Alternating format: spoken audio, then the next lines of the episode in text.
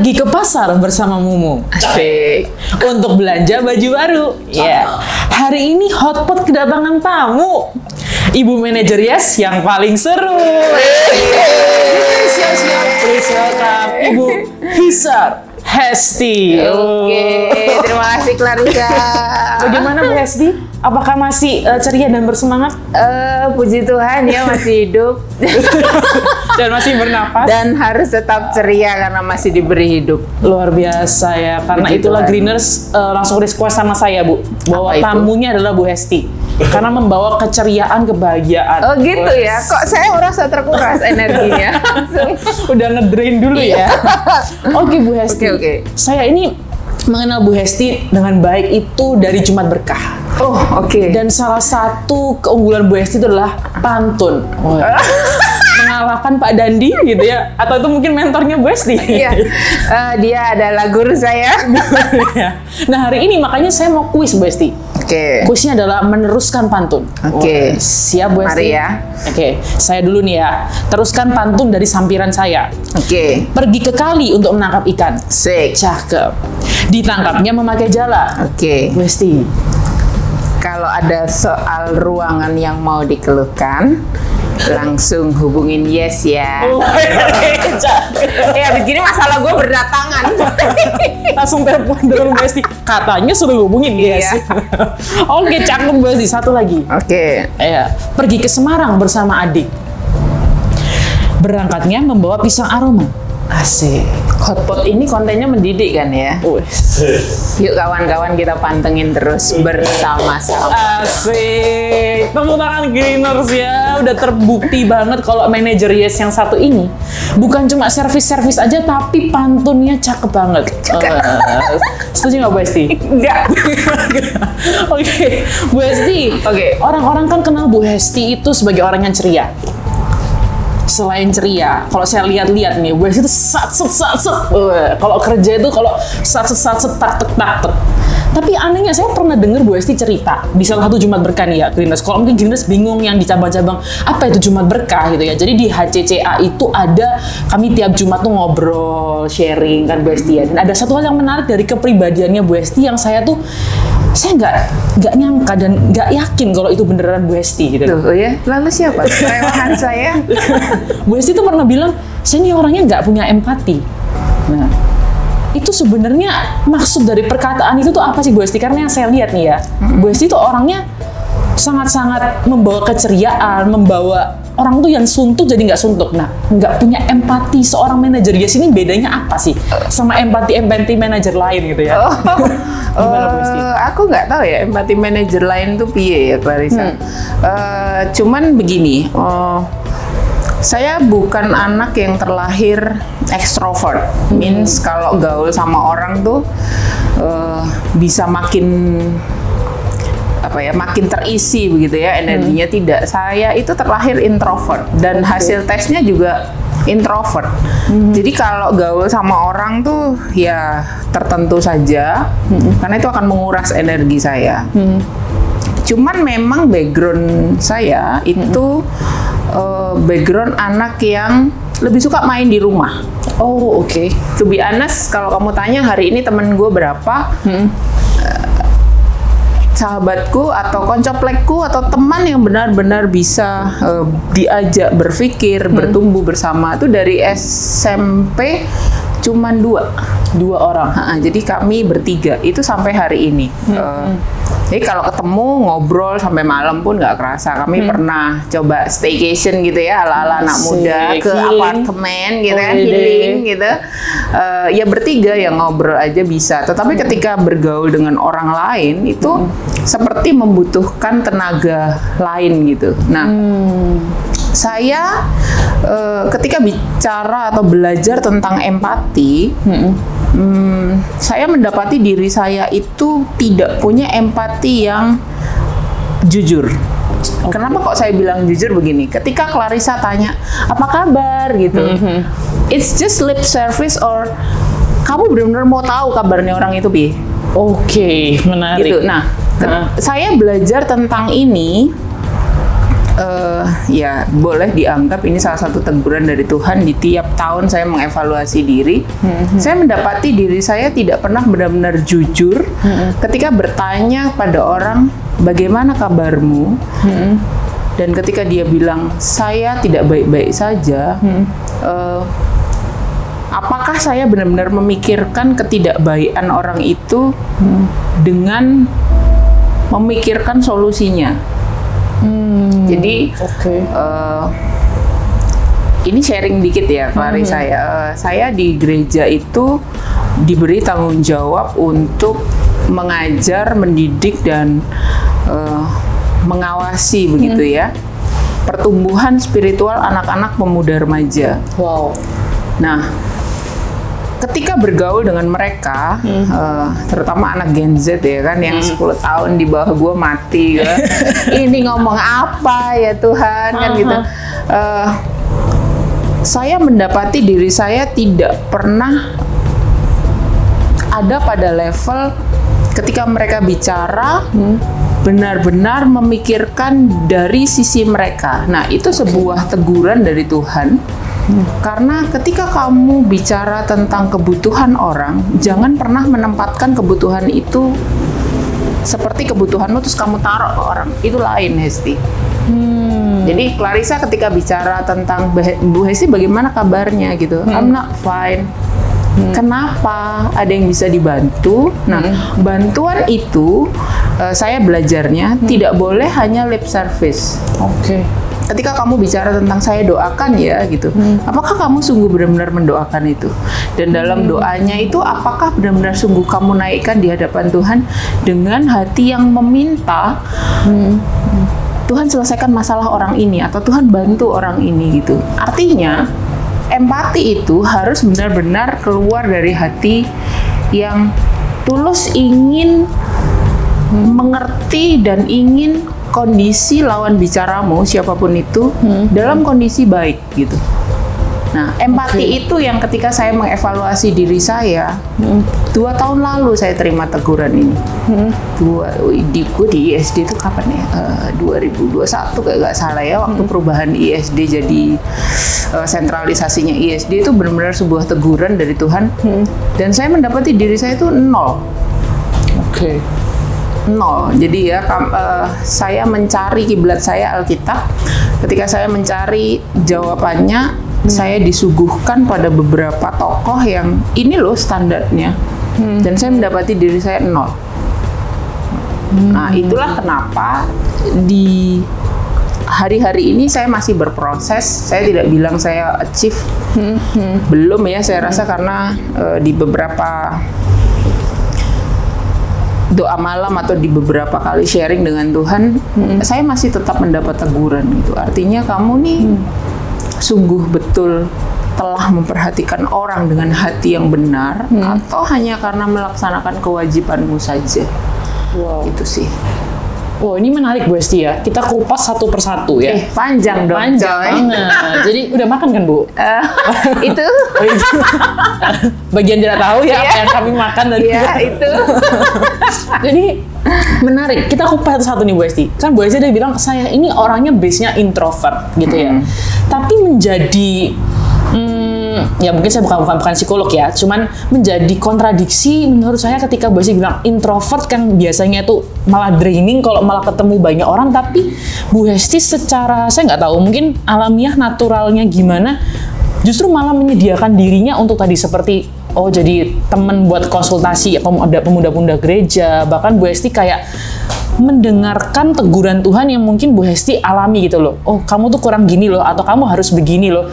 Ada kiblatnya itu tokoh-tokoh seperti ini loh. Nah, apa yang membuat Bu Hesti kayak, oke, saya introvert nih, tapi saya memutuskan untuk saya mau jadi lebih baik yang seperti Tuhan omong ke saya untuk kehidupan sosial yang mungkin itu enggak ranahnya orang introvert gitu loh. Apa sih Bu Hesti titik baliknya atau mungkin penyebabnya ya seperti itu? Ini panjang ya berarti ya? Panjang Bu Hesti, makanya ini itu. Ini seharian boleh? Boleh. Jadi gini, saya itu bisa bilang tidak punya kehidupan yang memperdulikan orang selain keluarga saya dari kecil. Oke. Saya baru berkomunikasi tentang berkomitmen untuk menjadi sesuatu ya. Itu sekitar 2012 ya, atau 2013 ketika Tuhan tanya kamu maunya apa? Wow. Dan saya jawab saya mau jadi seorang pemimpin. Tapi besoknya saya ditanya lagi kamu maunya apa? Mungkin Tuhan merasa saya kurang spesifik, oke? Terus begonya gue tinggiin lagi menjadi pemimpin yang berkenan di hadapan Tuhan. Asik. Kan, gue belum dipertanyaan. Kasih dong sama Tuhan. Nah proses itu saya lewati. Ketika proses itu dilewati ada evaluasi, baik evaluasi ada teguran, baik teguran. Nah yang saya pegang adalah titik itu. Oke. Nah, proses untuk kemudian berubah itu hanya tetap melihat pada permintaan itu. Tapi makin kesini saya makin sadar bahwa apa yang saya minta itu diberikan Tuhan lebih.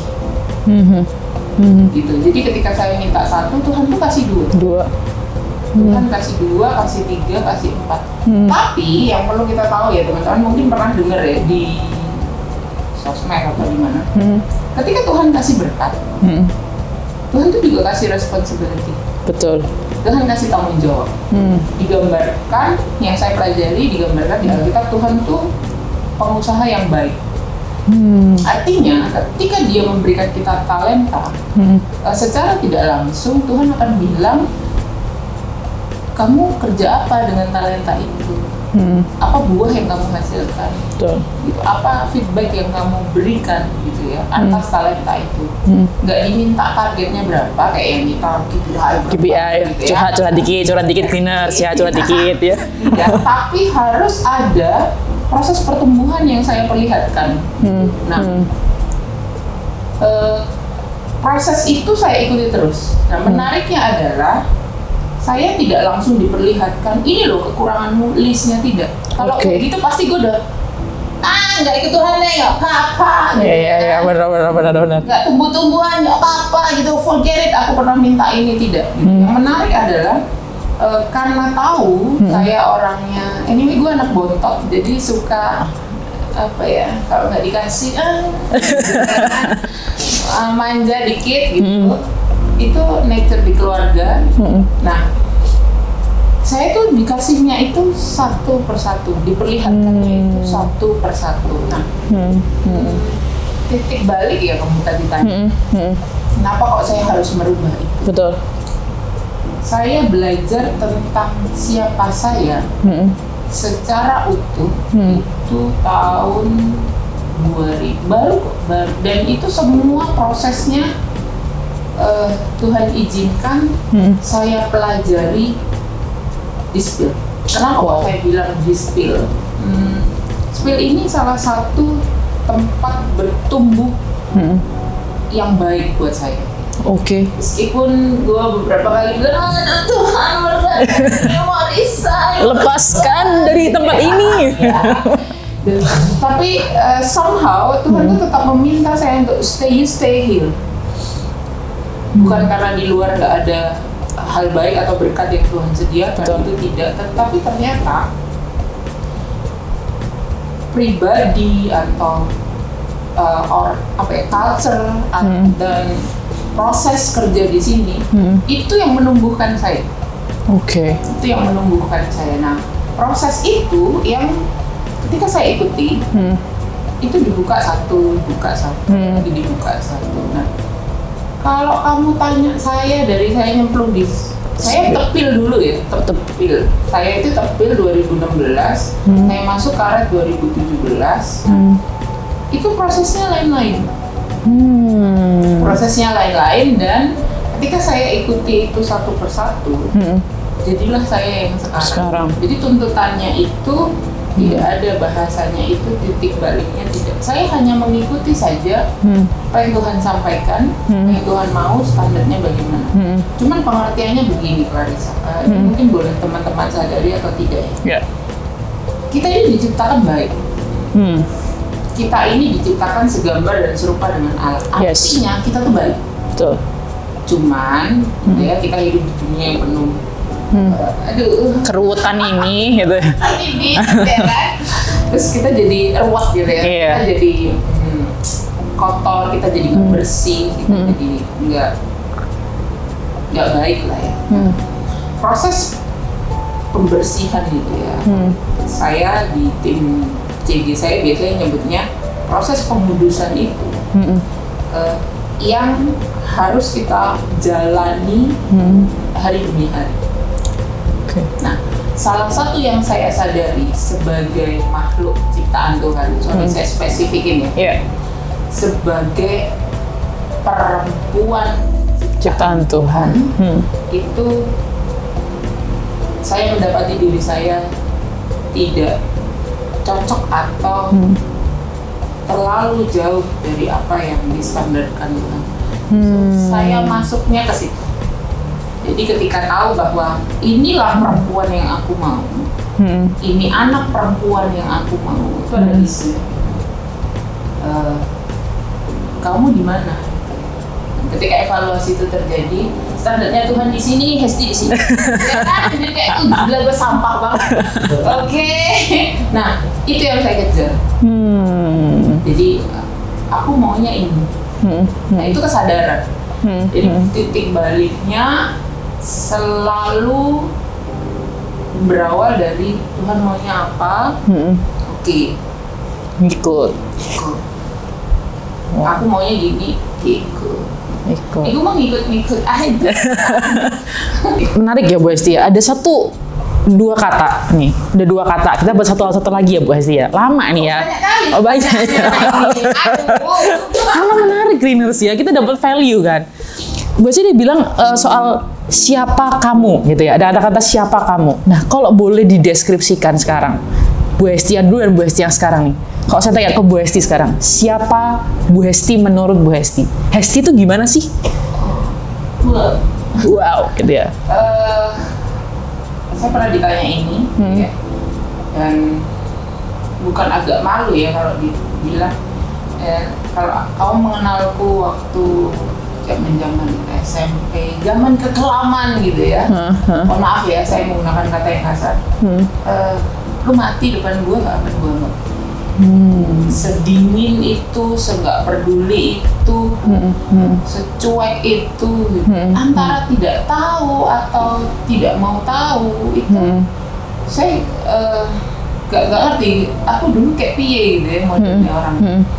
Tapi semakin hari, kalau hari ini saya lihat, ini bukan berdasarkan apa yang saya nilai, karena saya kok ya kayak amnesia dengan hidup saya dulu. Tapi beberapa teman yang mengawal saya atau tahu saya dari awal, mereka mengatakan kamu berubah, kamu bertumbuh dengan sangat pesat gitu, atau kamu berubah dengan sangat baik.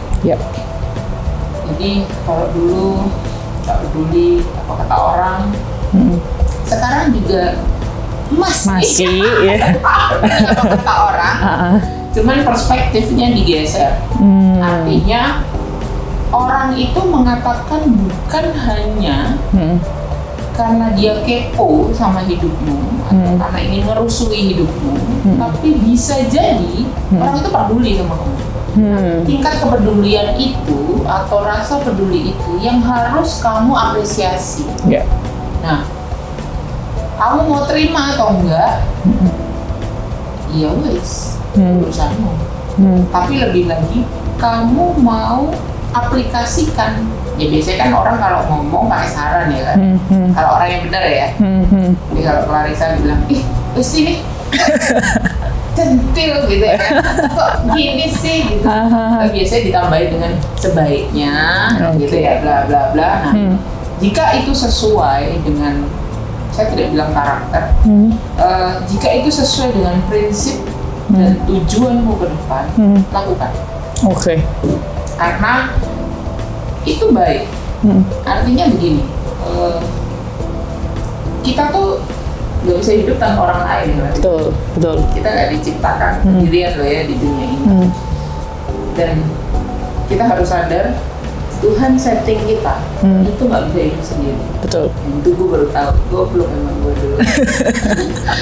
Jadi kita tuh di setting bisa bertumbuh hanya jika kita berdampingan dengan orang lain. Karena apa? Karena kamu nggak bisa ngelihat kekuranganmu, bahkan ketika kamu bercermin itu tidak bisa. Oke. Apa yang kamu lihat selalu benar. Betul. Dan apa yang kamu rasa selalu benar. Satu, nggak ada kecap nomor dua. Nah, satu. Ya, semua nomor satu. Si ini, si itu, ya kan nggak boleh kita endorse ya. Nggak ada endorse kita. Nah, kita butuh orang lain untuk melihat sisi kita yang kurang. Tapi prioritas untuk memperbaiki itu ada pada keputusan kita. Pilihan kita untuk mau benahin yang mana dulu nih, yang sesuai dengan tujuan kita. Yeah. Tapi mendengarkan orang itu buat saya setelah tahu ya kan, itu bukan hal yang rugi, bukan hal yang berat. Tapi ada juga orang yang ngomong aja. Kan ada kan anggapannya ngomong aja nggak pakai otak, ngomong nggak kan pakai mulut soalnya, pakai mulut ya. Itu yang kayak begitu ya refreshing aja lah. Betul. Anggap aja ya mengurangi beban hidupnya dia. Oke. Tapi habis itu diabaikan, ya itu terserah. Betul. Itu. Wow. Ini ada satu hal yang menarik, yang Grinders harusnya tahu benang merahnya ya. Jadi perjalanan hidupnya Bu Hesti nih, nggak lekang sama yang namanya evaluasi diri, menilai diri, menemukan diri, untuk yang namanya nanti itu bisa berguna bagi orang lain. Kok saya lihat tadi tuh hidupnya Bu Hesti sebenarnya dari dulu sampai sekarang prosesnya tuh adalah ke-value diri untuk memvaluekan itu ke orang lain. Jadi itu people, Tuhan tuh kasih Bu Hesti itu satu alur yang menurut saya ujungnya kok nyambung sama kerjaan yang sekarang sebagai Yes Leader, menurut saya ya Bu ya. Karena Yes itu kita tahu departemennya penuh dengan pelayanan, melayani gitu kan ya. Halo Bu Hesti nih ya, tolong saya mau kesini, Pak Irfan gimana gitu kan ya. Melayani. Ternyata hidupnya Bu Hesti itu Tuhan bentuk sedemikian rupa. Kalau saya lihat dari menemukan diri, dari bertumbuh, bahkan orang lain ngerasain itu gitu loh Bu Hesti. Sampai Bu Hesti jadi leader Yes, yang ternyata juga tujuannya kan kerjaannya melayani. Nah, kalau misalnya Bu Hesti renungkan atau mungkin analisa, Bu Hesti kan berapa kali Bu Hesti udah pindah-pindah di spill nih? Departemen nih. Apa aja Bu Hesti? Ya. Finance. 1, 2. Finance lagi. 3. Berkali-kali. Alasannya apa kalau boleh tahu katanya? Sensor ya. Cuman terakhir kan di Yes ya Bu Hesti ya. Nah, menurutnya Bu Hesti kenapa kok istilahnya Bu Hesti itu dipercaya? Kalau dari perspektif saya kan karena ya ini Tuhan kayaknya keren banget sih ngegambar hidupnya Bu Hesti gitu. Ternyata Bu Hesti itu diperuntukkan untuk orang lain karena Bu Hesti sendiri juga banyak mengalami hal-hal baik sama Tuhan gitu loh, pembentukan. Tapi kalau dari Bu Hesti sendiri bertanya-tanya nggak sih Bu, kenapa, ngapain lagi nih saya dipindah ke leader Yes gitu ya? Ada apa nih, kenapa nih? Menurut Bu Hesti gimana Bu? Dan kenapa Bu Hesti nerima itu loh? Maksudnya dulu, ya kenapa kok Bu Hesti nerima? Karena dulu tuh Bu Hesti tuh di bagian orang-orang yang sering reject VO dan BS saya gitu ya. Iya. Jadi saya tuh bingung, ini kenapa orang ini ada di circle saya? Jadi kenapa Bu Hesti? Menarik ya mendengar dari mulutnya Clarissa, pertumbuhan saya kayaknya baik gitu ya. Iya. Cuman begini Clarissa, proses yang saya lakukan itu bukan sesuatu yang surprise. Oke. Sejujurnya saya bukan orang yang suka surprise. Jadi pun ketika saya menerima challenge ini dan segala keterbatasan saya, Tuhan kasih tahu. Wow. Tuhan sampaikan, but not spesifik kamu harus ngapain. Jadi evaluasi terakhir saya tahun 2022 itu saya sudah sadar bahwa poin ini yang harus saya achieve. Empati itu tadi. Empati. Saya mendapati diri saya tahun lalu itu tidak cukup punya hati yang memikirkan dengan sangat baik tentang kebutuhan orang lain. Nah itu sesuatu yang mungkin jadi concernnya Tuhan. Saya sudah di sounding dalam perenungan saya itu sekitar Oktober tahun lalu ya. Cuman saya nggak mau menunda. Dan jika itu sesuatu yang penting, mungkin terjadi ya pada Clarissa, Tuhan akan selalu menggelisahkan kamu. Betul. Dan itu tidak boleh diabaikan. Namanya panggilan ya, dia menyebutnya sebagai panggilan. Karena kalau panggilan itu kamu abaikan, gitu ya, kamu akan tumpul. Saya nggak mengabaikan panggilan itu, tetapi saya tidak menerima. Oke. Jadi bukan tidak dihiraukan gitu, tapi saya bicara tidak, aku nggak mau. Ego tau gak sih gue sama Tuhan? Karena buat aku ini repot. Saya tahu betul ketika saya say yes dengan tantangan Tuhan, itu hidup saya akan semakin ribet dan ribet. Dan itu betul. Ketika Tuhan dorong terus, kok nggak salah Februari tahun ini, tahun berapa ya? Pokoknya awalannya Paskah itu loh, Rabu Abu. Akhirnya saya nggak kuat ya kan. Ya oke lah, pas ibadah Rabu Abu di gereja saya bilang sama Tuhan, oke, terjadi apapun yang kau inginkan. Aku ikut apa yang Tuhan mau dengan gayanya Tuhan. Jadi gini, saya tidak pernah menentang purpose-nya.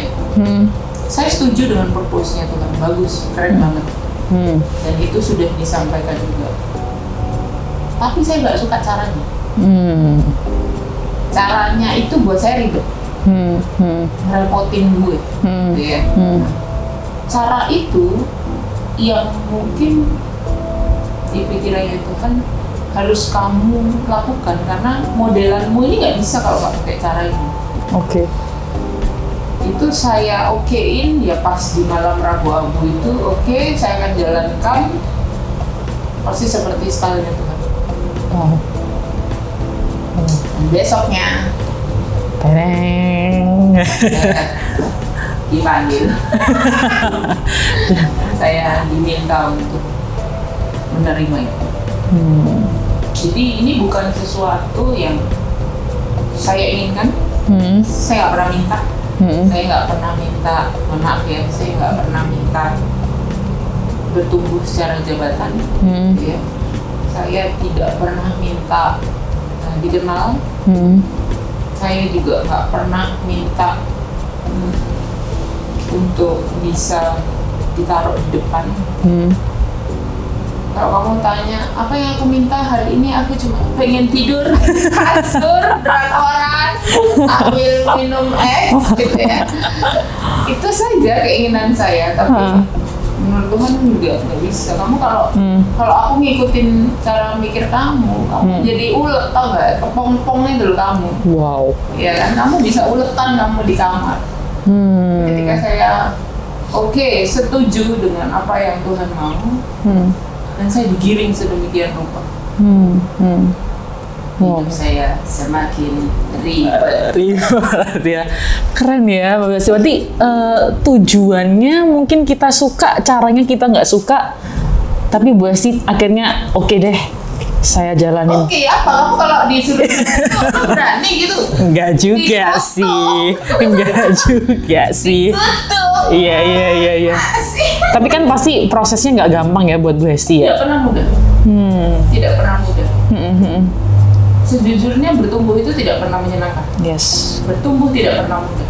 Betul. Kamu yang dengan kenyamananmu hari ini, Terus kamu tiba-tiba suruh geser ke tempat yang kamu nggak kenal, ke tempat yang kamu tahu itu apa ya, chaos. Aduh, kasihan lo ya Pak Irfan.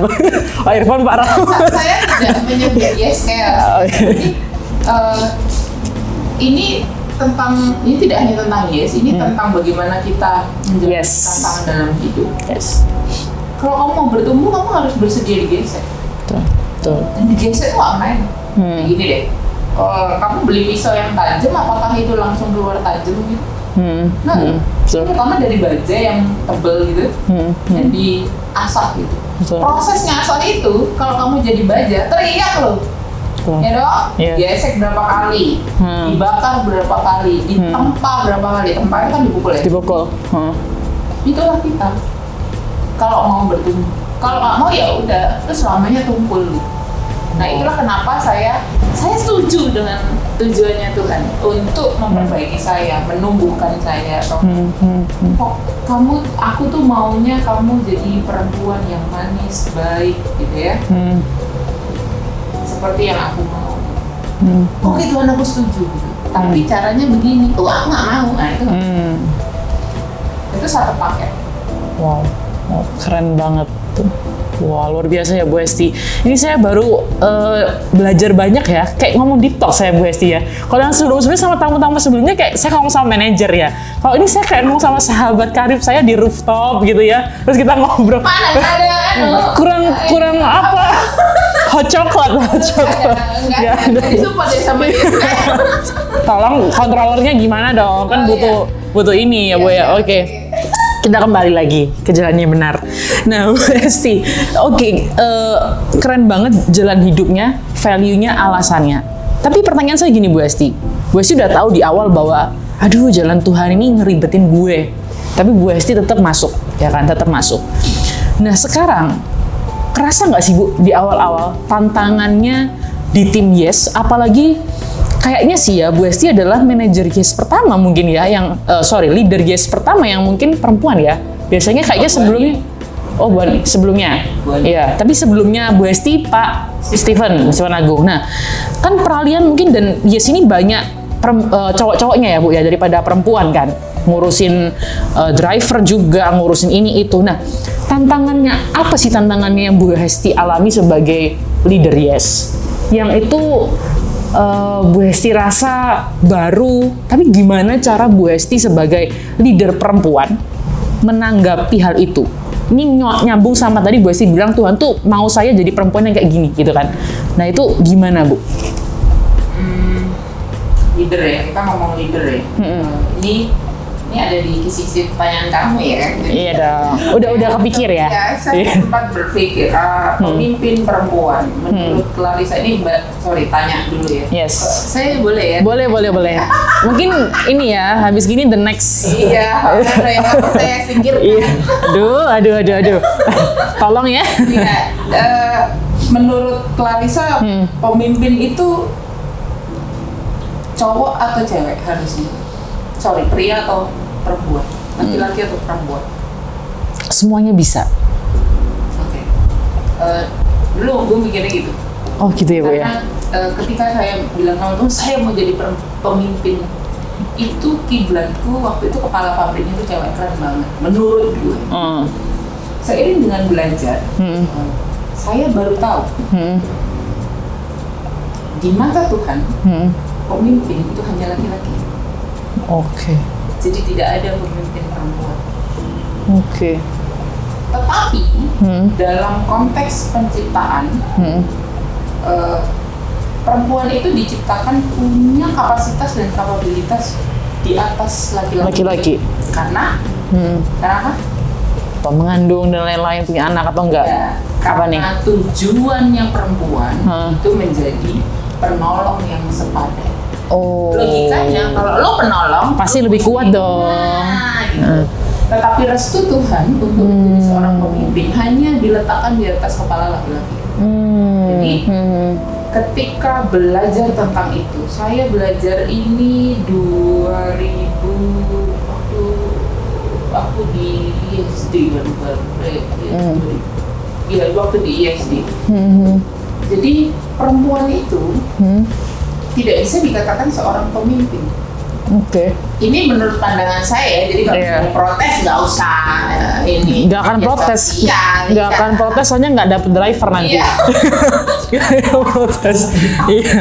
Jadi pemimpin perempuan itu tidak pernah ada, tidak boleh ada di mata Tuhan. Pemimpin itu laki-laki. Tetapi perempuan dari sejarahnya memang punya kemampuan, kapasitas, kapabilitas yang lebih di atas. Nah, kelebihan itu tidak digunakan untuk memimpin, tetapi untuk memastikan pemimpinnya berhasil. Jadi belajar tentang itu, saya merubah pola pikir, pola leadership, pola pikir saya. Gitu ya. Kalau kamu mengenalku sebelum proses pembelajaran ini, saya bukan orang yang ceria, Clarissa. Kamu kenalnya baru ini. Iya. Orang satu sepil kenalnya gue jahat, coy. Berarti untung saya masuknya pas sudah baik ya. Untung. Gitu. Jadi itu tidak boleh.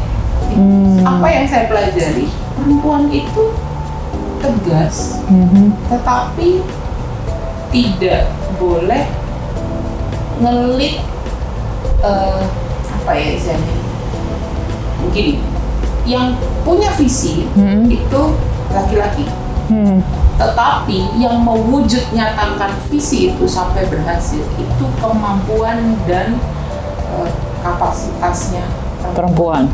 Jadi sejarah itu kalau kamu baca beberapa literatur, perempuan itu diberikan talenta oleh Tuhan itu untuk mewujudkan. Kita sebut saja tokoh-tokoh. Saya mulai dari apa yang saya pelajari. Di Alkitab itu Abraham dikenal sebagai bapak orang beriman. Betul. Ya. Tapi for your information, Abraham itu lelaki yang pasif. Iya, jadi kasih istrinya apa ini? Iya aja. Artinya yang mengendalikan istrinya. Tapi apakah pengendalian itu membuat Sarah menjadi pemimpin? Enggak. Betul. Pemimpinnya tetap Abraham. Tetap prianya. Kemudian kalau belajar lagi, satu tokoh lagi ini yang menjadi tokoh yang harus saya pelajari betul. Jadi ini tokoh yang jadi mirroring saya yang tadi aku bilang perempuan tuh di sini, Hesti di sini. Ini namanya Ratu Esther. Ratu Esther itu pribadi yang lembut, tapi dia tidak lembek. Pribadi yang santun, tetapi dia sangat tegas ketika bicara tentang bangsanya yang waktu itu mau difitnah. Dan satu lagi, dia santun atau hormat pada suaminya, Raja Sueros itu, tetapi dia tahu betul apa yang dia mau. Nah, perempuan, pemimpin perempuan itu kalau konteksnya untuk saya terapkan di departemen saya, saya tidak memimpin di depan, tapi saya memilih untuk apa sih yang jadi visi atau tujuan pemimpin saya. Atasan saya kan ada nih, Pak Doni, Pak Hari, gitu ya. Beliau ini apa visinya? Atasnya beliau ada visi misinya spill. Nanti kita organisasi pasti punya visi misi. Cuman biasanya diejawantahkan dalam perintah jajaran top management. Nah, itu yang saya lihat. Apa targetnya? Nah, ikannya, instruksi kerjanya KPI itu ya. Itu detailnya. Ini harus kamu achieve. Gitu. Jadi KPI-nya apa? Itu yang jadi saya lihat. Nah, kemudian itu saya terapkan di tim, saya bicarakan di tim. Ayo dikelola dan kemudian mendorong. lebih ke meneladani, menginspirasi, dan mendorong.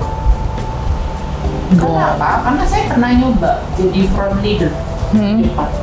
Bisa. Bisa. Wow. Karena memang mungkin stylenya begitu, tapi akhirnya saya menyadari bahwa oke, sesuai dengan kapasitas dan kapabilitas atau sesuai dengan standar sudah ditetapkan Tuhan bagi saya, yaitu saya kelola.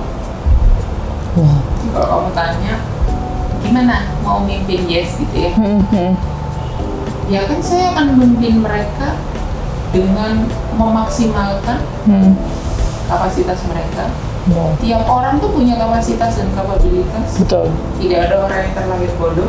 Betul. Tapi ada banyak orang yang malas. Betul. Betul. Malas bertumbuh, malas belajar, itu penyakit. Dan itu yang harus dibahas. Karena tidak ada orang yang terlahir bodoh, yang ada hanya orang yang tidak tahu. Maka belajar.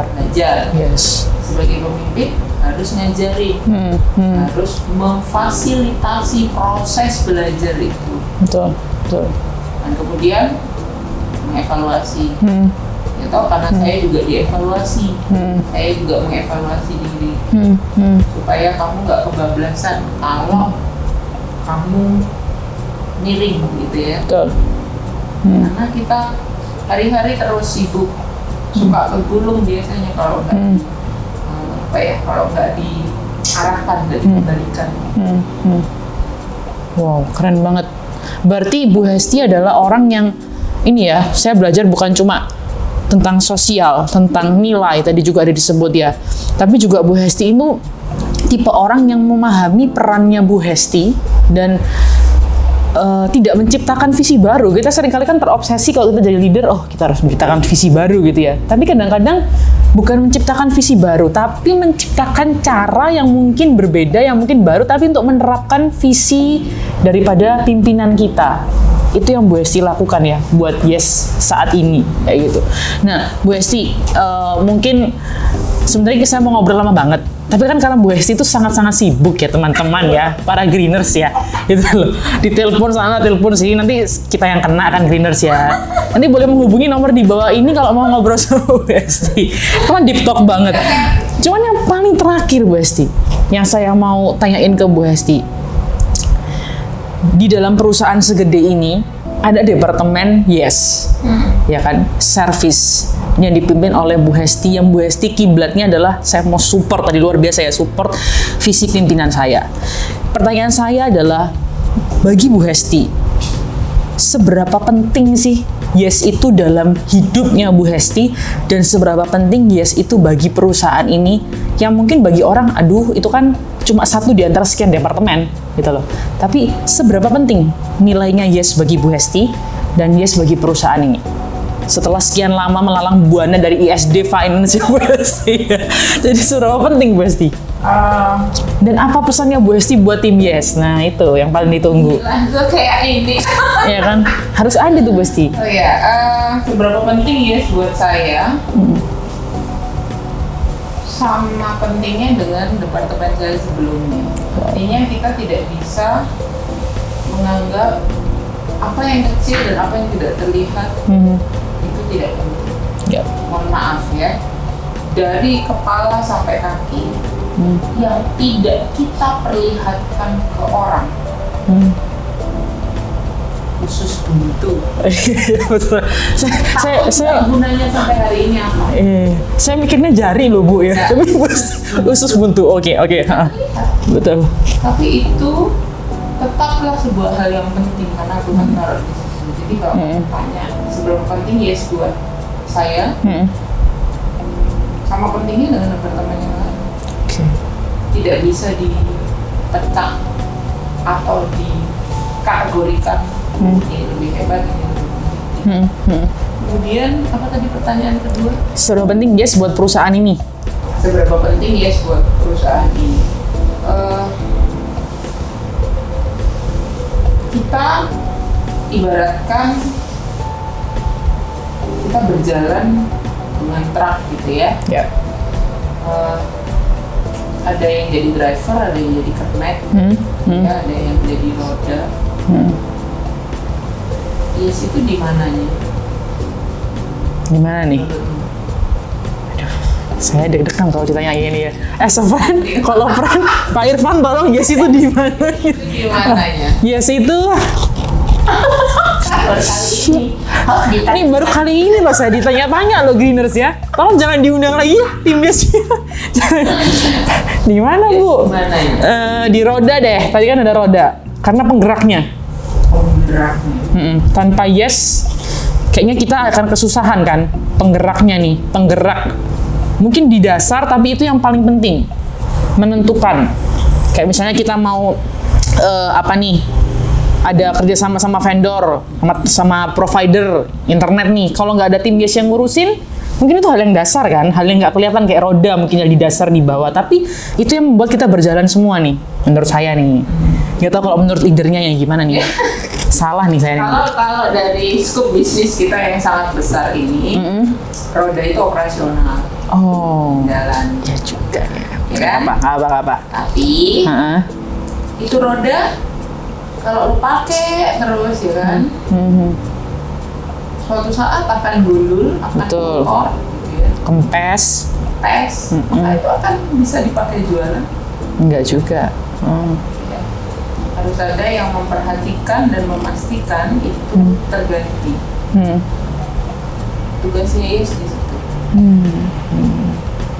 Jadi setiap orang bekerja di porsi masing-masing, komersial cari duit, makan, ada yang nagih, mereka bisa berdampingan depan belakang, gitu ya. Operasional yang memastikan berjalan, gitu ya. Legal yang mengamankan jalurnya, ya kan? Makasih loh Bu. Ya. L&D, pengen disebut. L&D ngapain ini Bu? Yang mengajarkan bagaimana driver atau bagaimana kernet itu bisa melakukan ini dengan sustainable. L&D luar biasa. Tujuan kita ke atas ya, bukan ke bawah. Ya. L&D luar biasa. Nah ya kan, kita inginnya bertumbuh jadi organisasi yang sehat. Jadi harus ada yang mengajarkan tentang arti sehat itu. Luar biasa. Ya. HSE yang memastikan berdampingan dengan legal, keselamatan kita dari sisi karyawan, tidak hanya legalitas. Tim ini juga punya kebutuhan anyway. Betul. Ya kan? Kebutuhan itu yang harus diperhatikan. Dan yang memperhatikan adalah Yes. Oke. Sedih saya dengar ini. Terharu. Ingat kan tadi Bu Asi menerima panggilan dari Tuhan ya. Keren banget ya, benar. Jadi, karena itu tadi kita tidak bisa bekerja sendiri, kita tidak bisa berorganisasi cuma berdua-bertiga, gitu ya.